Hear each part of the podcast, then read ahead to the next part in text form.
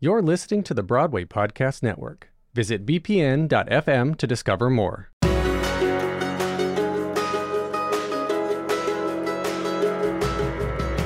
Welcome to the Theater Podcast, intimate personal conversations with the industry's biggest names. I'm your host, Alan Seals, and our guest today is Thomas Jefferson in seventeen seventy-six on Broadway, none other than Elizabeth A. Davis. Yes, of course, she plays Thomas Jefferson in the show right now, which is, of course, all over the headlines for many, many good reasons. You can take the lady out of the small town, but you can't take the small town out of the lady. She's a Texan that still performs to this day to pay homage to her grandparents and great-grandparents who, as she tells the story, paved the way for her and her family today. Speaking of family, I am so proud to see that she's performing eight times a week now at being seven months pregnant. The show is scheduled to close right around her due date. And uh, often we've heard on this podcast that women have a hard time making a choice between starting a family or even continuing their family and continuing to perform. And the producers of seventeen seventy-six never batted an eye. They were like, great, you're you're pregnant. Keep on going. Doesn't affect the story. So kudos there where kudos are due. Find me online on Instagram and Twitter and TikTok and Facebook and the web. You know, I'm all over the place. Leave a rating and review wherever you're listening now if you can. And everybody, please enjoy this episode with Elizabeth A. Davis. This episode is brought to you by Paramount Plus. Get in, loser! Mean Girls is now streaming on Paramount Plus. Join Katie Heron as she meets the plastics and Tina Fey's new twist on the modern classic. Get ready for more of the rumors, backstabbing, and jokes you loved from the original movie with some fetch surprises. Rated P G thirteen. Wear pink and head to paramount plus dot com to try it free. Hello, it is Ryan, and we could all use an extra bright spot in our day, couldn't we? Just to make up for things like sitting in traffic, doing the dishes, counting your steps, you know, all the mundane stuff. That is why I'm such a big fan of Chumba Casino. Chumba Casino has all your favorite social casino-style games that you can play for free anytime, anywhere with daily bonuses. That should brighten your day a little. Actually, a lot. So sign up now at chumba casino dot com. That's chumba casino dot com. No purchase necessary. V G W Group. Void where prohibited by law. See terms and conditions. eighteen plus. Hey guys, it is Ryan. I'm not sure if you know this about me, but I'm a bit of a fun fanatic when I can. I like to work, but I like fun too. It's a thing. And now the truth is out there. I can tell you about my favorite place to have fun. Chumba Casino. They have hundreds of social casino style games to choose from with new games released each week. You can play for free anytime, anywhere. And each day brings a new chance to collect daily bonuses. So join me in the fun. Sign up now at chumba casino dot com. No purchase necessary. V G W Group. Void where prohibited by law. See terms and conditions. eighteen plus. Here you go. One, two, three.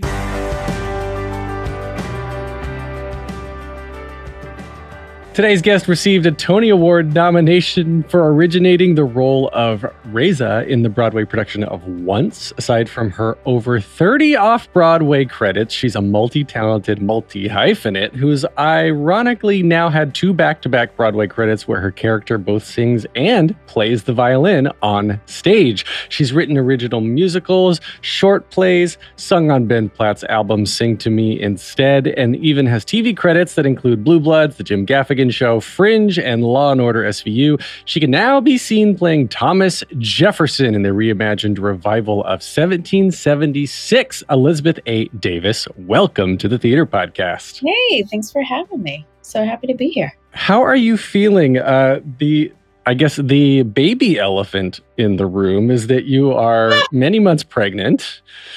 Yeah. Yeah, I had my eight-month appointment this morning after I dropped my five-year-old off. Yeah. Wow. Eight yeah. months. And, and you're on stage performing eight shows a week while being eight months pregnant. Yeah. I just have this image of me like having a cigar dangling out of one side of my mouth and wearing a muumuu and just like walking and be like, mama's here, kids, let's do another show. Um, uh, yeah. I, I'm just going to keep showing up till my body says no. That's it. Uh, that, that's going to be a, a really cool story one day um, for your child. If you're like, Mama's water broke in the middle of a Sunday matinee. Uh, like, do you have a, do you do you all have a contingency plan for this? Like, because you're gonna be running through your due date, I suspect. Yes, I'm due January first. The show is set to close January ninth, and I was a week late with my son. Yeah. It's a hoot. It's it's really a hoot. The metaphor does not escape me. It has never escaped me. I just didn't think it was gonna. Be, I I didn't think I would be living the metaphor that I knew would be profound. But here we are. So, yeah, it's it's not easy. I didn't really know definitively. I I thought I had an ulcer. Oh, I think I went to the doctor July fifth. I found out definitively at, on July twenty-first in Boston. We closed July twenty-fourth. So I, I did the entirety of my first trimester and into my second trimester rehearsals and performance at A R T, just thinking I was, you know, getting a little little tight in the pants and that I had an ulcer. Wow. I, I take none of this for granted, for real, because um, there, there's so many layers and levels. There, there's there's the financial component. There is the, you know, human component. Th- there is the component mm-hmm. of, um, you know, how we expect pregnancy to look. There, there's just so many landmines around the whole thing. But at the end of the day, what I'm finding is that I was hired to do a job and I am showing up to do my job. And I just happened to be amongst a wonderful company and creatives and designers and stage management and all of that, that have supported me unequivocally. So I, I all I can say is thank you. You know, it's just a, just a wild story. I was so happy. And I, I guess like overjoyed isn't, is not the right word. I, w- I was just pleasantly surprised um, when I saw the show a couple weeks ago to see you on stage, you know, full Jefferson outfit. You're all playing men up there, but the the part of the point of the um I guess the gender blind casting, we'll call it, and color blind, is that you're up there representing the the voices of the nation that went that still went unrepresented during the whole process of declaring independ- independence and and whatnot. So uh, twofold, right? Like you're you're literally up there representing motherhood and mothers, and while birthing a nation, while cooking your own egg, and, you know, all of these uh, roundabout metaphors. Hey, roundabout, see what I did there? Uh, didn't mean to do that. Unintentional pun. So yeah, you've got all of all of this up there, all these voices, or the, these unsung voices that you're representing. And while at the same time, as Elizabeth, you're you're representing actual actors, actual mothers who who typically can't find work in it, it while they're pregnant, or don't want to work while they're pregnant or afterwards, because it's just freaking hard to maintain eight shows a week and breastfeed and miss your little one's elementary school everything's, right? Yeah.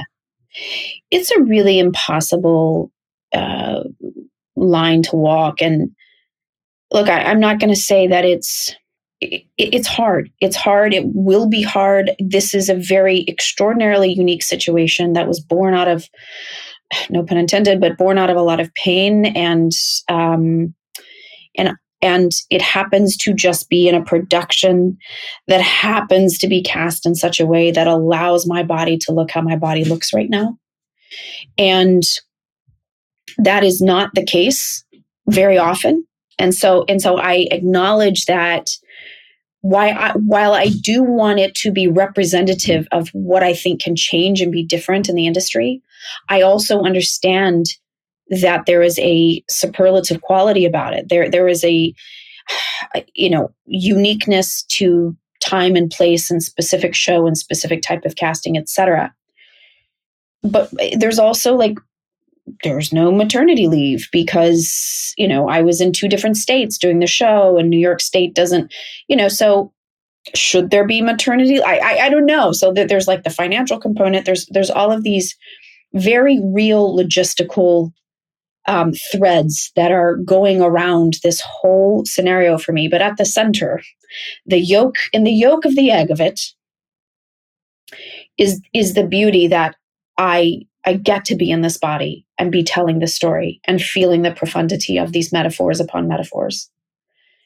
And it's it, the most profound creative moment of my life, I I would would like to say. Yeah. Well, in addition to carrying around another living being inside of you. You're also carrying around a, a violin, and of course, you played played the violin in in Once as well. Um, when did you start playing? Uh, or I guess is violin the only instrument you play, and when did you start playing that? Like as a child, as a child, I guess I assume I assume everybody who's good as an adult had to start as a child. I I started on a butter box with a ruler in it at three. And a dowel rod for the bow with like an eraser at the end as the frog. I, I did start as a child, and you know, I, I was in the. I grew up in the Panhandle of Texas, where we had we our population is three hundred sixty-two. I think on our population sign still to this day. My parents still live in the house I grew up in. My brother and his family live about an hour away. Um, it, it was a it was a discipline. It was a very important part of all of our, of, of my family's life. Music was interwoven into pretty much everything. And so, you know, I, I, I played not because I had any inkling that this would be my trajectory, but I played for the love of it eventually. And uh, I played for the discipline of it. And so to find myself first and once, with all of the things that I love to do coming together in such a way. Yeah, that was the first moment of real synthesis, creative synthesis, where I thought, I think that I'm in the middle of a genre creation. I say that, but John Doyle, who I have to shout out, is like, is like I call him a creative father. I did Allegro with him and played the violin in Allegro after I did Once. And John Doyle, I have to say, created, in our modern understanding of it, actor musicianship. Margaret Thatcher cut arts funding when he was working in Scotland, you know, the European Union. Or was it then at that time? I don't mm-hmm. know. Don't don't put me on my governmental structural understanding. But John said, how am I going to continue to do my work without arts funding that Margaret Thatcher's just cut? And and hence... Um, I, I think we got Sweeney Todd. Was that first? Was that his first production that he brought over, or was it? I have anyway. No, I have no clue. I, my, my my point being, shout out to John Doyle, um, and then shout out to John Tiffany and the producers that made that possible. So that's yeah, that was that was Once. That was it was extraordinary and so singular. But this show is different in that it's you know I'm not the orchestra. Uh, there is a pit violinist who's fantastic, and I love her. Um, our orchestra is amazing. Ryan Cantwell, our M D, amazing. Um, David Chase, the whole the whole nine yards, the whole gang, love him. But this is this is woven into the narrative. You know, Jefferson historically played the violin very well, um, and the pieces that I'm playing on stage were pieces that Jefferson himself played. So wow. Yeah, it's pretty crazy. And then Martha has the whole song, He Plays the Violin, obviously, originated by Betty Buckley, who also has my heart, played currently by McElroy. So yeah, it, it, it it's a different type of, it's not diegetic, as we say. You know, it is um, it is true musical theater, even though people are considering this show a play with music, but I digress. So the the casting, the original uh, casting of the show when they were, I guess... Well, uh, yeah. So the character description for Jefferson, does it call, it calls for an actor who can play the violin. And then I guess going back to Once as well, was that cast looking for musicians who can sing or singer actors who can also play instruments? I'll answer the Once question first. John Tiffany was very specific that he wanted actors first who also played instruments very well. And I think that was a huge part of what made that cast so unique and specific, is that you, you had a bunch of actors who just happened to be, you know, who started playing a butter box at three. And that was all of us. So I, I John wanted actors who played. In this scenario, I don't think Jefferson, Jefferson doesn't have to play the violin at all. That's certainly not part of the um, description of the role. I just think Diane and Jeffrey knew that I played and thought, oh, that would be a bonus. And indeed, I personally find it a bonus. I, I find I find it a fun bonus that I get to do that every night. It's a beautiful violin too. It's It's absolutely like I, before I could see it, just the, the lights and the color, and it's it's a deep, this very very pretty violin. I played like for a year in third grade. I couldn't play a lick right now, but I can at least appreciate a good instrument when I see one. So I'm like, oh wow, that was that's really pretty. Uh, it's it's an instrument they found that can be acoustic and electric, because I use it acoustically in Act One and then electrically in Act Two. That's cool. I love I love technology, especially when it merges with the arts. That's that's a lot of fun. We're going to take a short break. Stay tuned for more of the episode.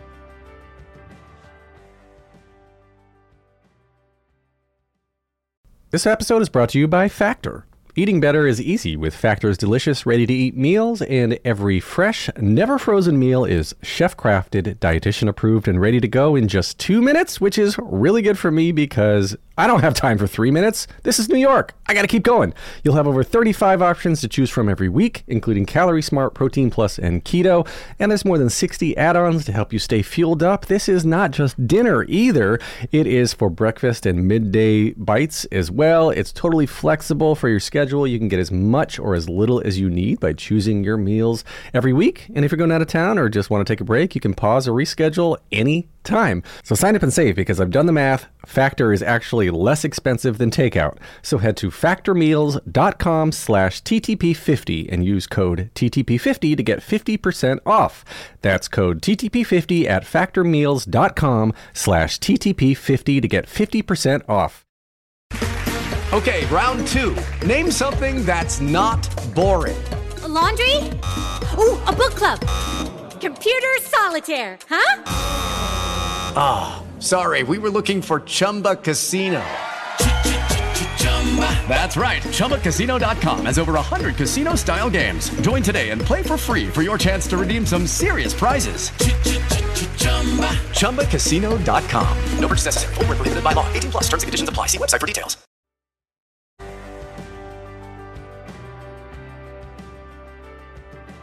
So you said you started with the Butterbox, you started with all this when you were like three. So where did it grow from there? Because you're in the in the middle of this tiny town in Texas playing uh, instruments, and then did this did singing come next? Did acting come next? And and then progressing up through there, what was your moment where you said, I have to do this for my life? This needs to be who I am, or this is who I am. I've just discovered me. Well, I I, ha- I have to always pay homage to my parents, because they...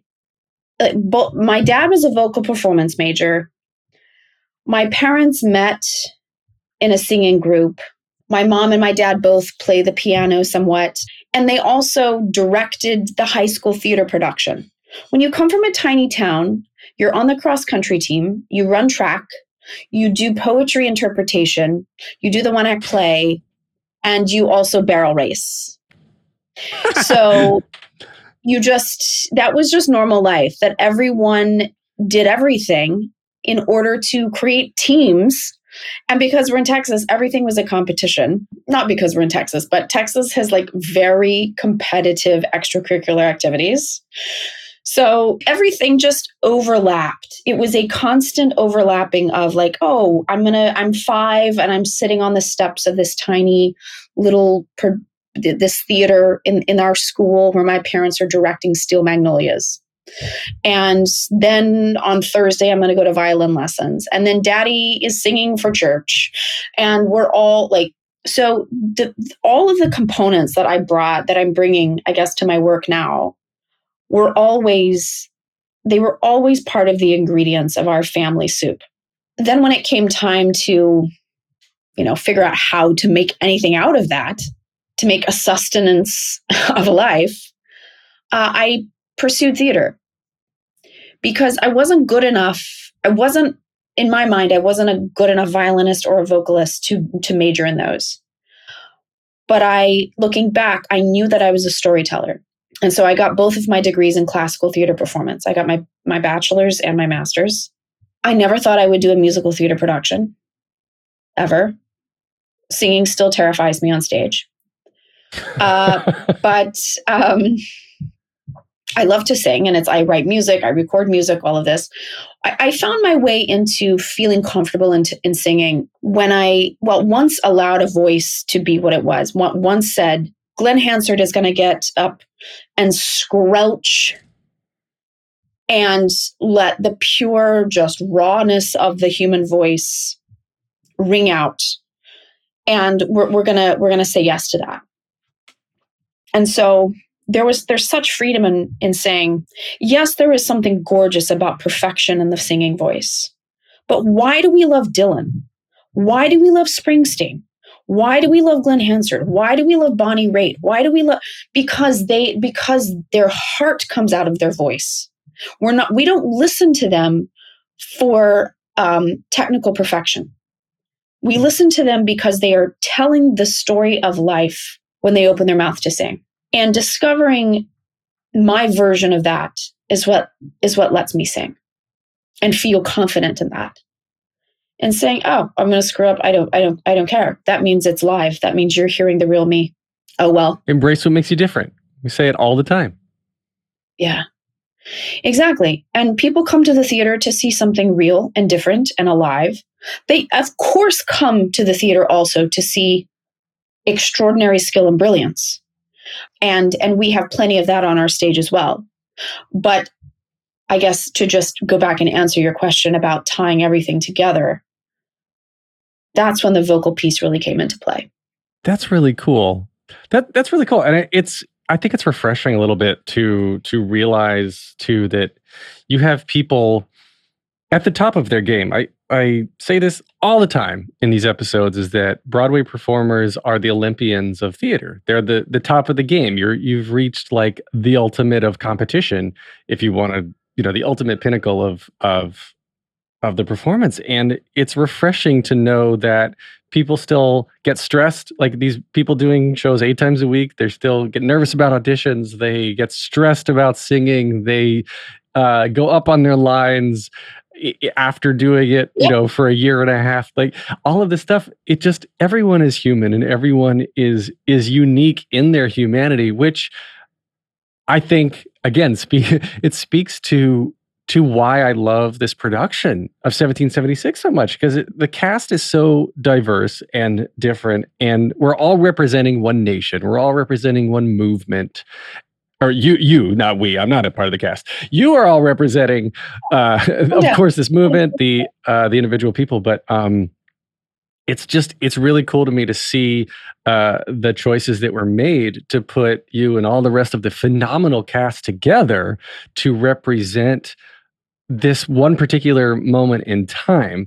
And I guess, I don't have a question there. I was just making an observation. But my question then would be, when did you know about the production before you auditioned for it and before you really started getting involved? Because I, you know, I auditioned for this like old school style through my agent. I found out, I think the first full day that I knew I was cast was January first of twenty twenty, which, by the way, it's so interesting. My child is due on January first of twenty twenty-three. So, I mean, I, did, I didn't know much. I knew that I didn't know much. That's the real answer. I had never seen a production of seventeen seventy-six. Uh, my father apparently was in a production in college in seventeen seventy-six, which seems to be like, I'm, I'm finding all these people that I peripherally know. And they're like, oh, I did a production of that. Oh, yeah, I did that. The first time I listened, well, I watched the movie and I listened to the score, and I was struck by um, how funny it was. And I was struck by how the creatives, the writers were dealing, they, they used comedy so deftly to kind of take the air out or to to release the pressure valve on major, major contention and, and sticking points. So I respected that a lot. And I got excited about being in the middle of uh, walking that line. I guess looking at all of the original founding fathers, fathers being the key word there, being men, right? Um, yeah.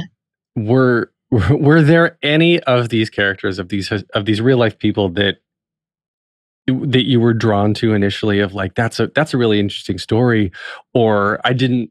There's so much I didn't know about these particular people, because I, just your your character arc in general, the Jefferson story alone, it is phenomenal. And then the conflict over the clause about abolishing slavery that Rutledge wanted to, or had successfully removed from from the final draft, or from the final version. Like all of this it just fascinated me because I didn't know any of it. It was in, in, in like yeah. my North Carolina public school upbringing. It was, uh, you know, there was like some tea that got thrown in the ocean. And then uh, we said, no, screw you, England, we're out. A couple of people yeah. fought some some battles and that was it. And then I really got to know the real history, I put in air quotes, because of Hamilton, because Hamilton then teaches you everything. But that's like, yeah. right. And so that's like years before and years after. But I'd love seventeen seventy-six. I'd love this because this show is like the months leading up to July fourth, seventeen seventy-six. Yeah. And the just the drama and and the the drive, the need for these kids. I'm a day older than you, so you and I can call them kids. A lot of them were kids. Yes, they were. Especially Jefferson, who was what, twenty-seven, twenty-eight? What was he? thirty-three at least. Uh, or, but, I mean, I say that only because there's a line in the show, for a man of only thirty-three years old, you possess uh, a, a, a, whatever John Adams' line is. It calls me thirty-three. And I always, every night I get a, I get a kick out of it. I'm like, yeah, that's right. Of course, I'm thirty-three. um, I get like a young lover, and like, it's it's so funny. And I'm standing up there again with a cigar hanging out my mouth, being like, "You kids, blah blah blah."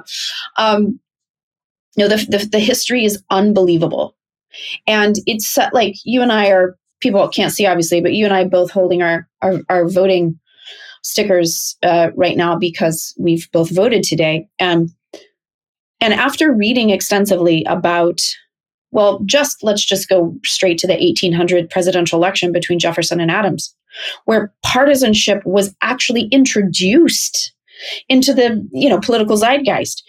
Jefferson was like, you know, no, if you come in second, you you can't. No, I, I don't want you as my um, I don't want you as my vice president. Mm-hmm. Uh, the contention between Jefferson and Adams is considered one of the, you know, most heated presidential elections ever. They didn't speak for years after that.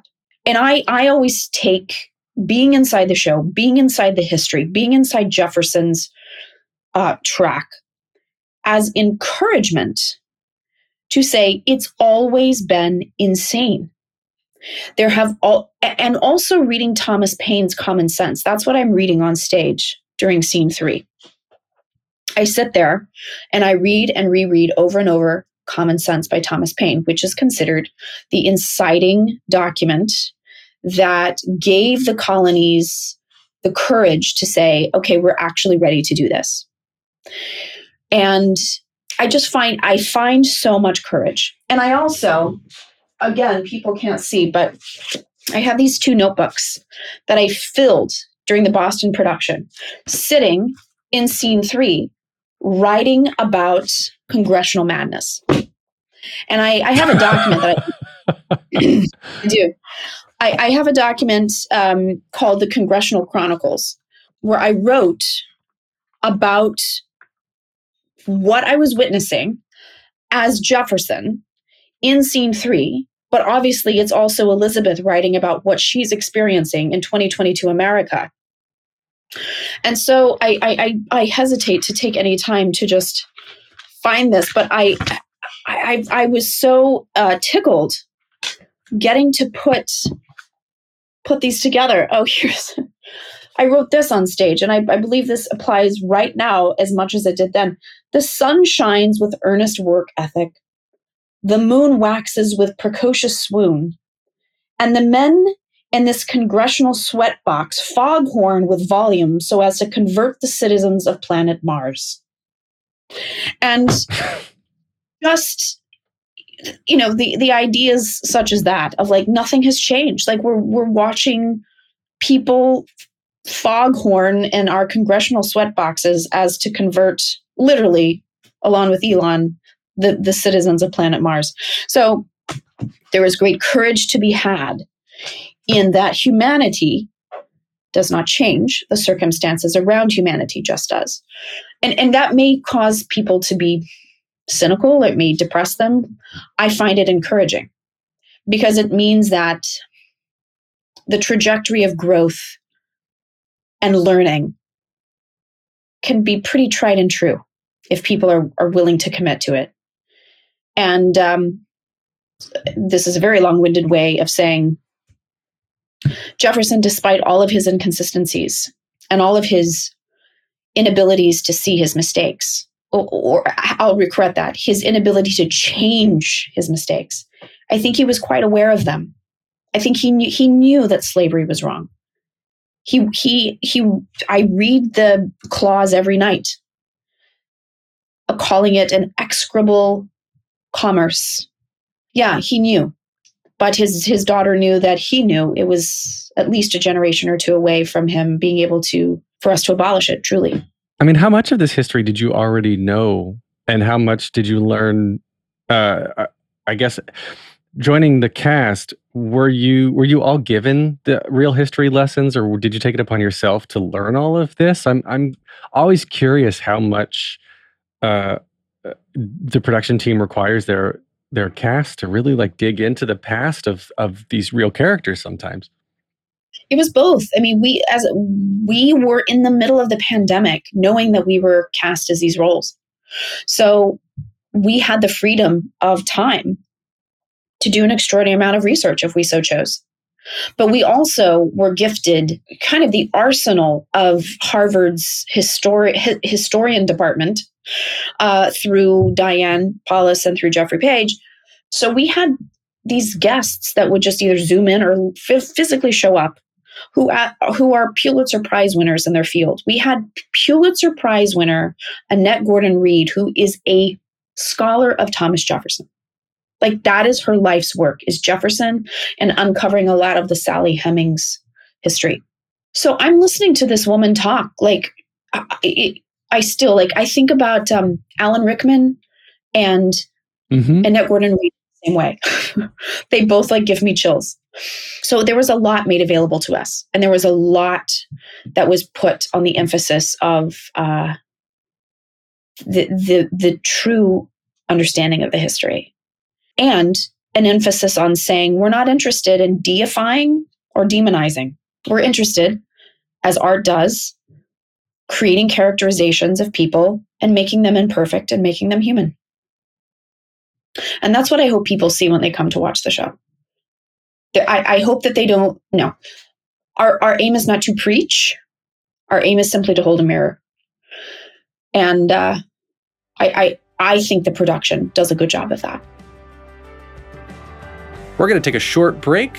Stay tuned for more of the episode.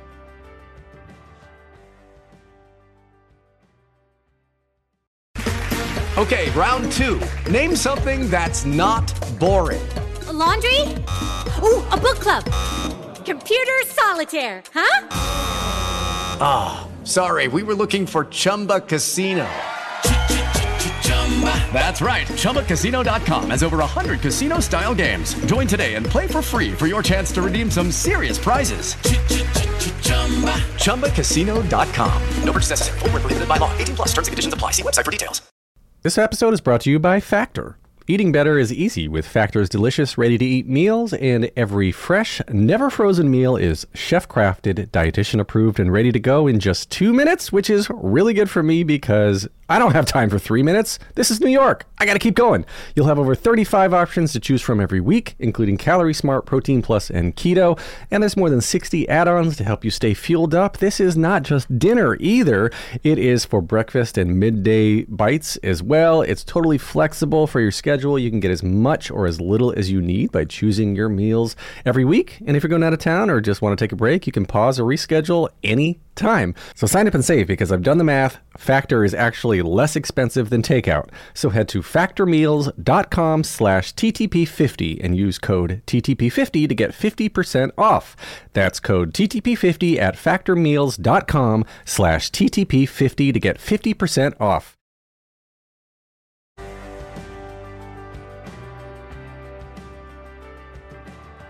It's a country founded on conflict. I mean, we rose out of conflict to overcome conflict to then establish a system that perpetuates conflict, and here we are. You know, but all in all, like you said, sh- shining up a mirror. That's all. That's the best thing I think that we that you can do in any situation, because it's all it's self improvement. And exactly what you were saying about Jefferson, he knew he wasn't perfect, but.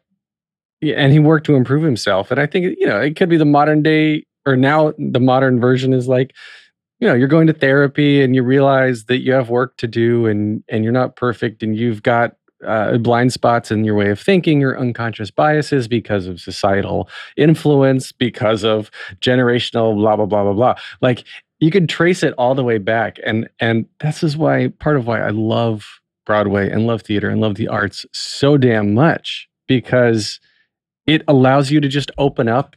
It opens up your mind as an audience member, and and then even like you and your cast as performers, how much better of a person, how much more, uh, uh, I guess, uh, aware of of things are you now as a as a person, as Elizabeth, than you were previously, and now you can take that into your next roles and teach your children and teach and you know go go pay this forward in a way that you wouldn't have otherwise. I think it's a fascinating cycle.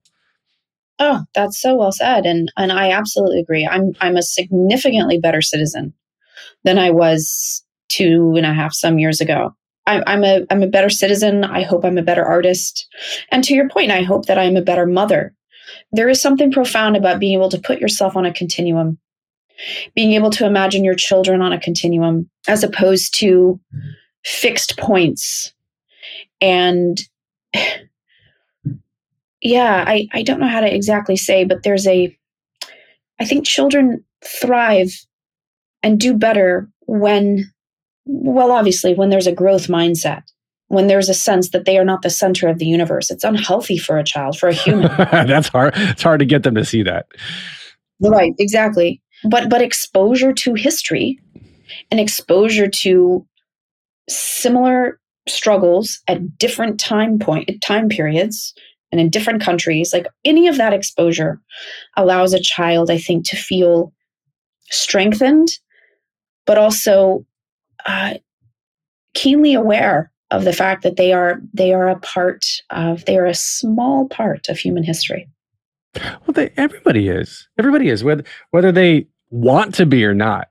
And and that's something too that, you know, people have asked before. They're like, what do you hope that that you leave behind? And it's just legacy. And and that's why, gosh, I mean, look at, look at, again, I, I take Hamilton and seventeen seventy-six and in every, every show about a period piece, his, history, historical moment, everyone at the crux of it wants to leave their legacy. What do you, why do you think that is? Now that I brought that up, like, why is that? Why do you think as a species, we just want to, you know, we're afraid to be forgotten? Out of seven billion people, of course, some people are not going to rise to the top. It's kind of a shitty thing to say, but it's the truth. No, I think I think we are. I think we are all created to desire higher meaning. We're all we are all in search of saying, I intrinsically feel or understand that I'm more than myself. How do I how do I reach that? How do I um, surpass my own humanity? Yeah, I mean, look, I, I, I, I am a person of faith, and and I've been able to take my art and and my understanding of my purpose on planet Earth and through the continuum of time and soul and spirit, um, and say I, I do believe that we are created for more than just the end of our lives. That there is legacy built into our D N A. There's a, de- a desire for, I call it continuum. Um, I wrote this play called Home Entropic, and entropy meaning, you know, everything falls toward chaos, and how if left to our own brokenness, we we fall toward en- entropy, and the f- mm-hmm. fight of redemption defies that. And so for me, that's that's the that's the legacy and the meaning that I long to leave.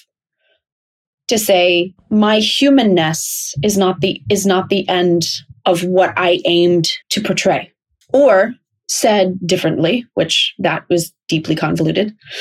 Um, there is continuance in every role I play. What What acting is, is incarnational, meaning we take something that is without flesh and we put spirit and flesh into something that's simply on the page. Mm-hmm. We incarnate it. And so for me, the act of acting is a total defiance of death. It is an absolute defiance of entropy. To be able to step into something and to breathe life into something and to allow it to, to be alive in your face for however long. And so there's there's purpose and drive and meaning in that, which is why, you know, I'm exhausted. I'm eight months pregnant. I'm exhausted. I've, and still purpose and continuance and meaning calls to me. And so I keep showing up. I keep showing up. Community calls to me, you know, being a part of, being part of a whole calls to me. Mm-hmm. Anyway, pl- please, please stop me from my pontification.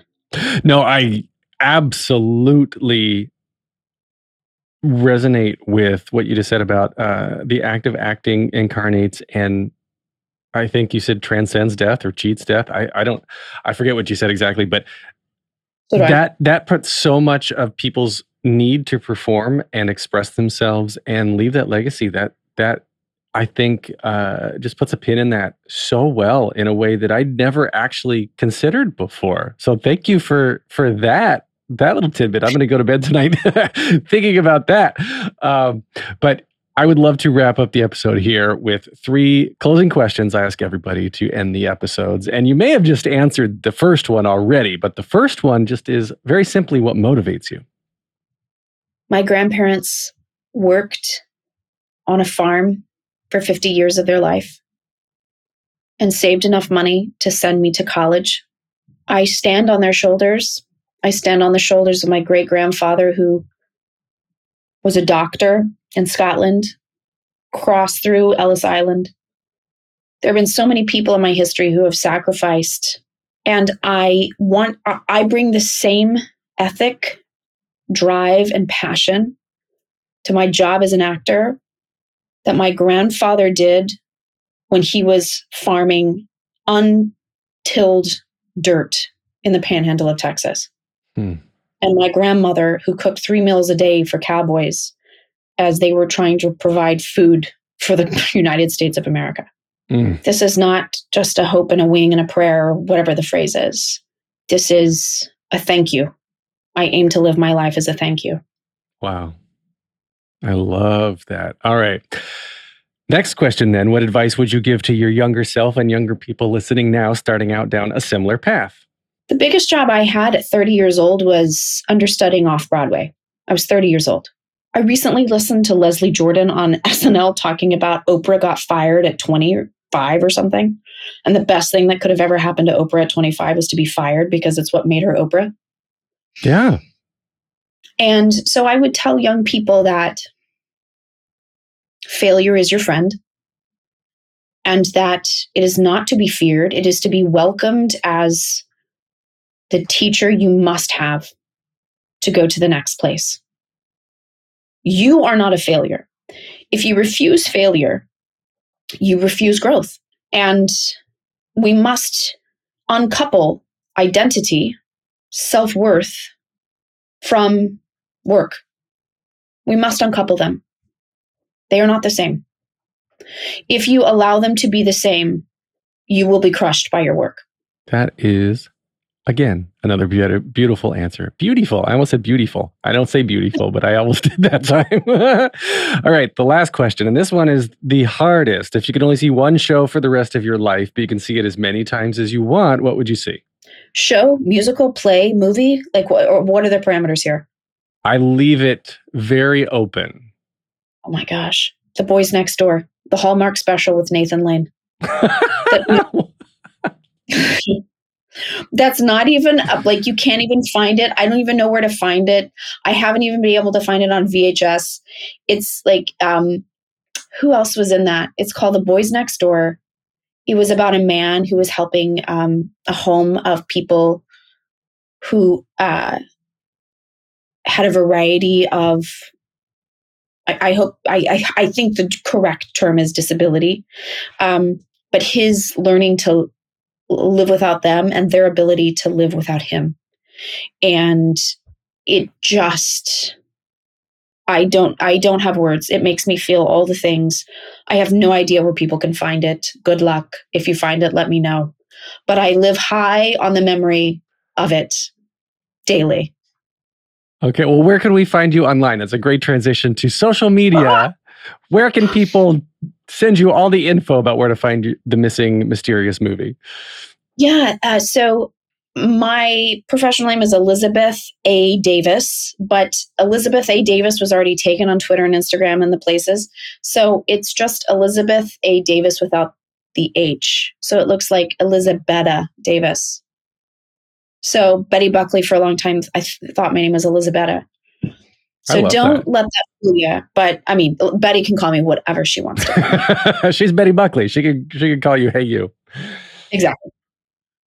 Uh, find me there. My website is deeply out of date, but Elizabeth A. Davis. And I don't, I don't know where else. I mean, my dream is to escape myself completely from the internet, or to remove myself from the internet. But mm. in the meantime, I'm still on socials. So there you go. Because we have to be. That's the game we play. All right. You can get more of me at the theater podcast dot com. I'm on Instagram, Twitter, Facebook, YouTube. Uh, leave a rating, leave a review, leave a comment wherever you're listening, watching, doing anything. Um, this has been edited by Well-Rounded Hoodlum Productions. Our music that you're hearing now came from Jukebox the Ghost. And our conversation, of course, came from Elizabeth A. Davis. Elizabetta Davis. There. Elizabeth A. Davis. Thank you, thank you, thank you.